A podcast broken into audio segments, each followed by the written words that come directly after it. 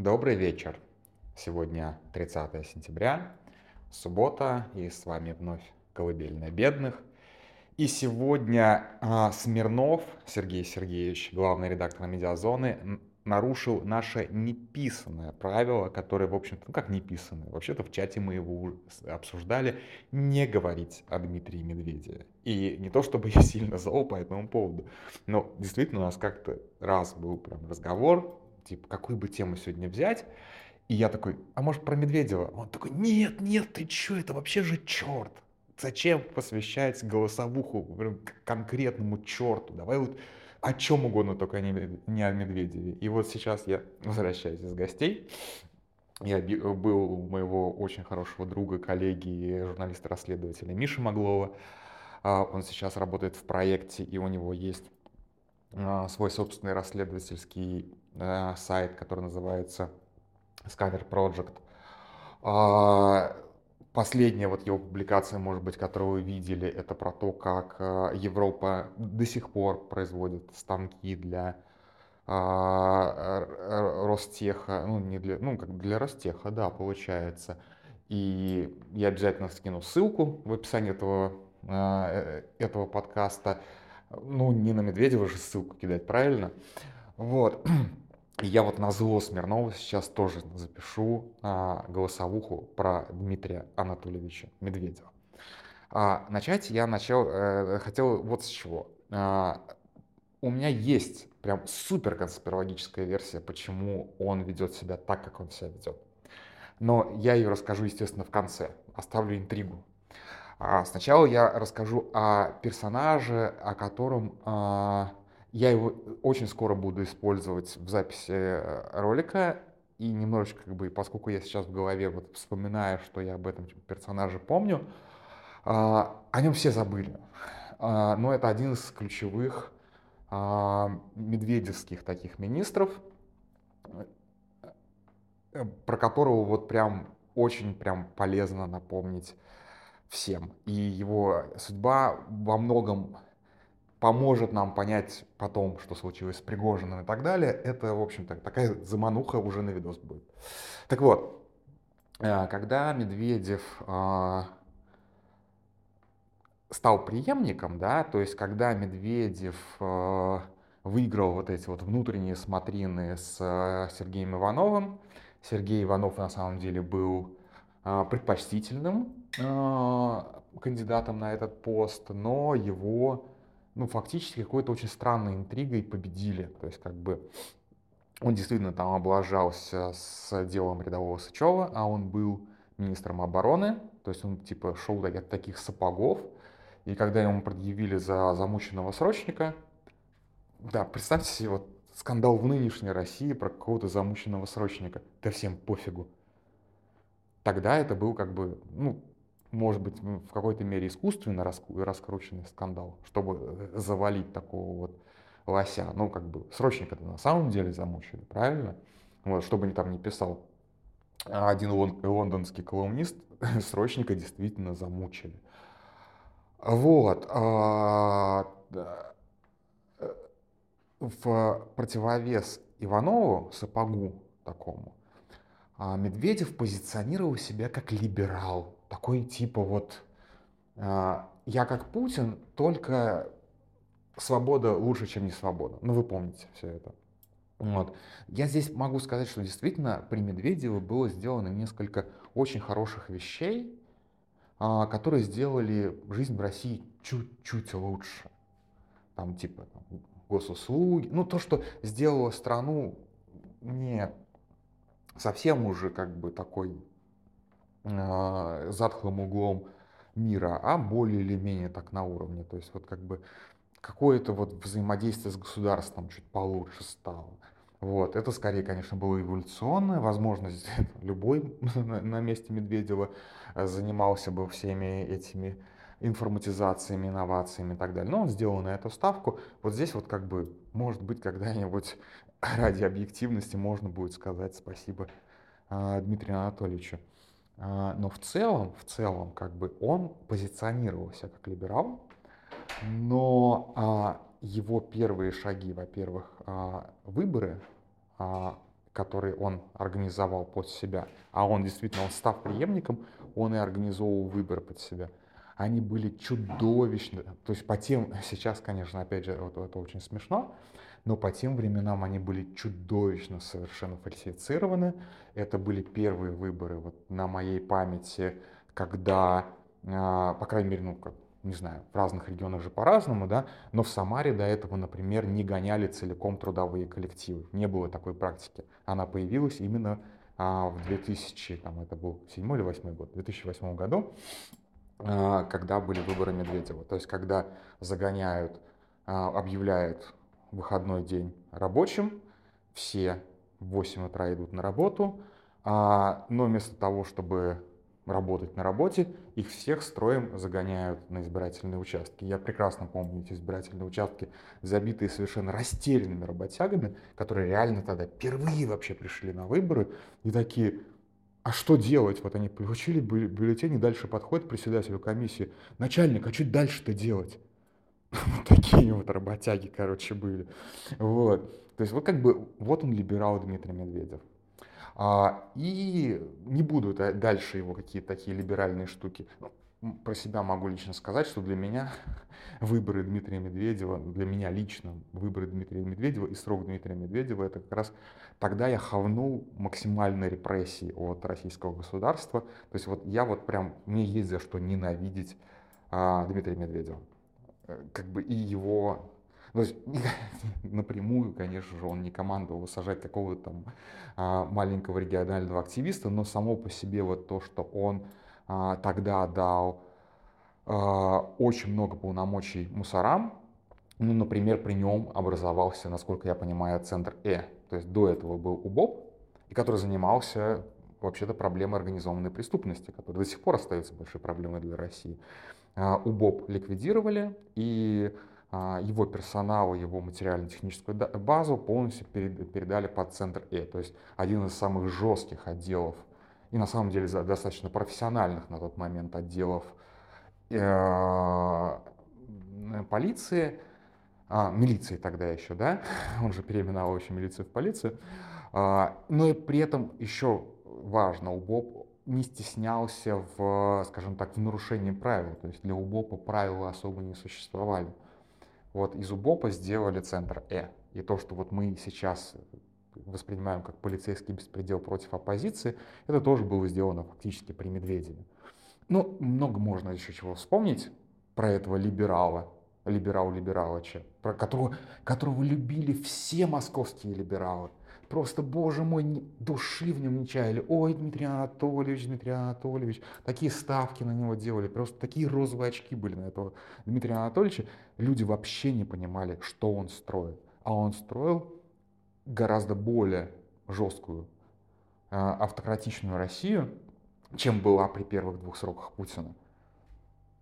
Да, опять же, не надо забывать войну в Грузии. Окей, возможно, это не была его инициатива, это все сделал Путин, а здесь Медведев был только как бы, а, только отсвечивал, но факт в том, что первая как бы СВО а, версии 1.0 у нас было при Медведеве, ну и так далее.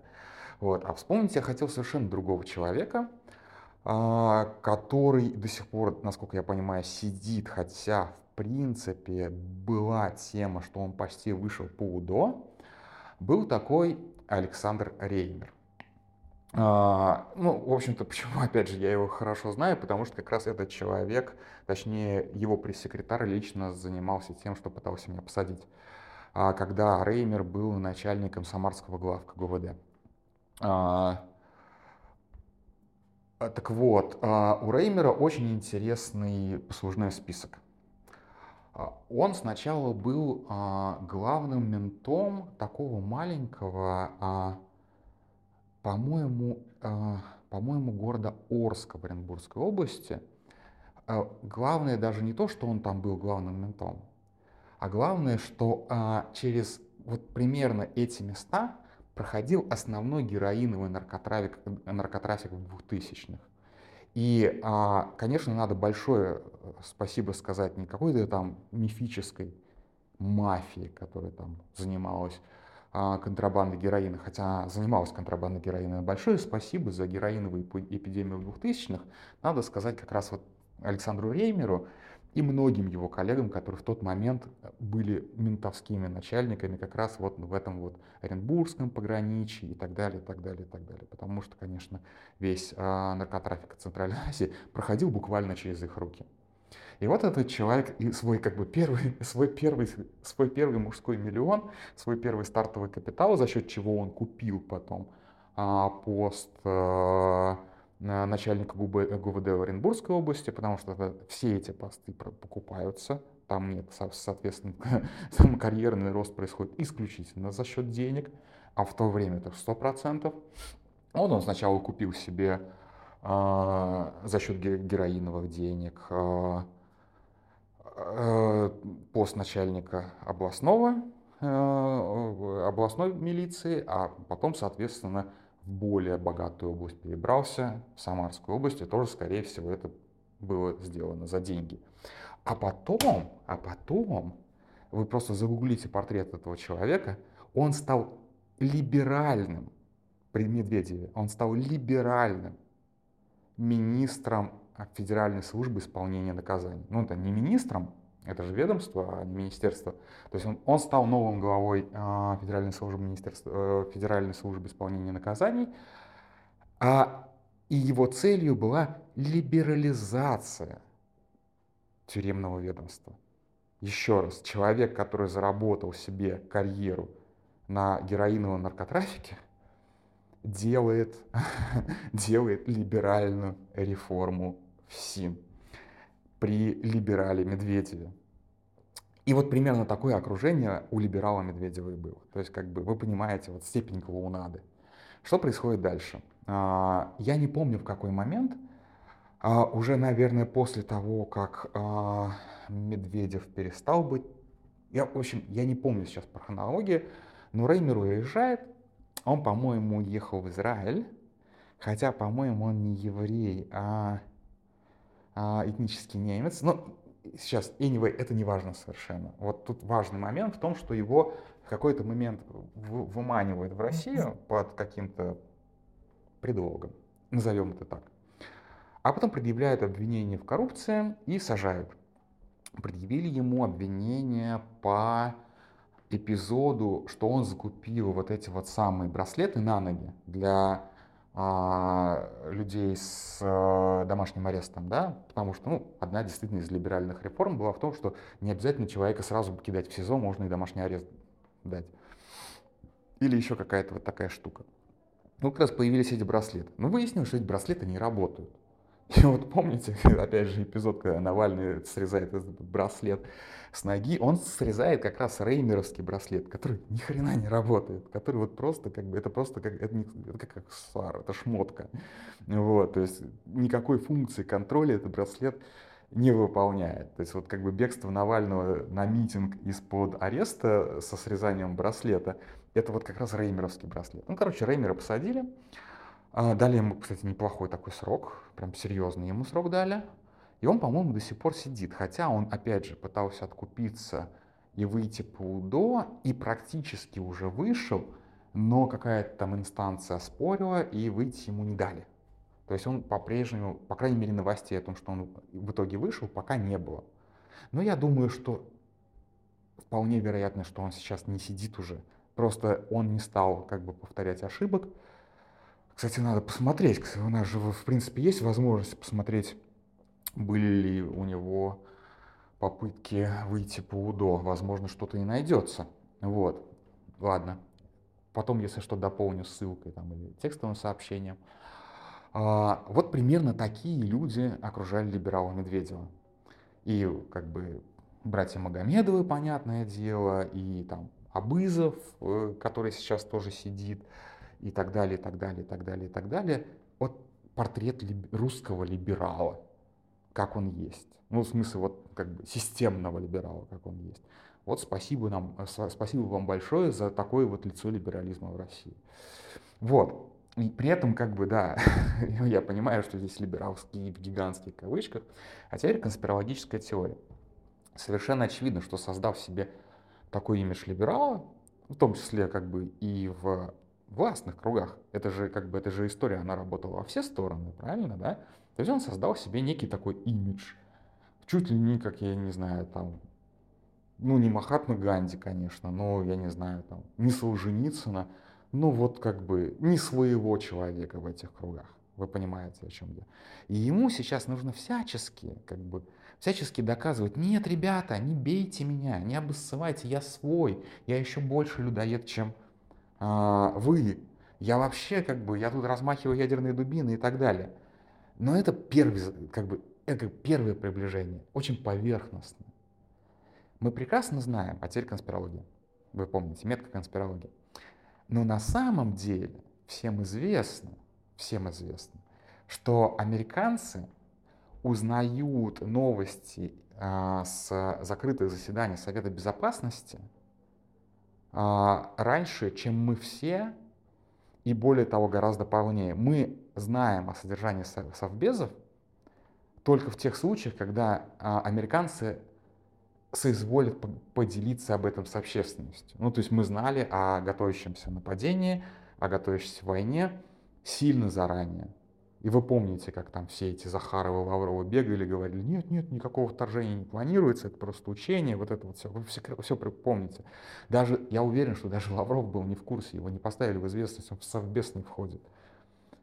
А кто у нас входит в Совбез и кто у нас либерал? Ну, подумайте, да?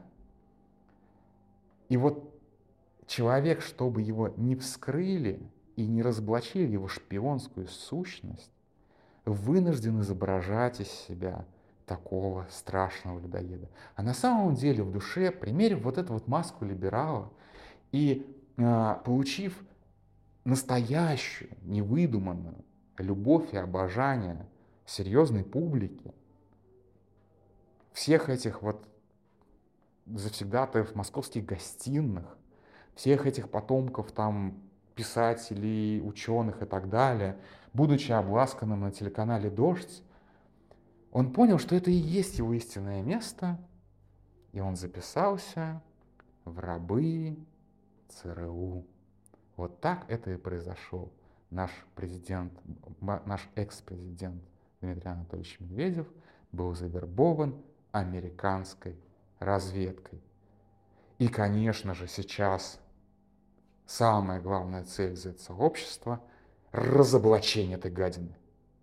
Просто взять его просто за жабры, вынести на чистый, на, на белый свет и сказать, признавайся, как ты продал Родину. Вот такого поворота, если честно, я и жду. Рано или поздно рано или поздно уже конспирологи, конспирологии молотов, рано или поздно я боюсь, что действительно, когда начнется уже пожирание своих, кого, на кого-то повесят, на кого-то повесят, что как бы вот сливали тайны Кремля, и я думаю, что Дмитрия Анатольевича Медведева никому жалко не будет. А кого не жалко, того и съедят. Так что это правда. Дмитрий Анатольевич, ваша жизнь в опасности. Просто бегите.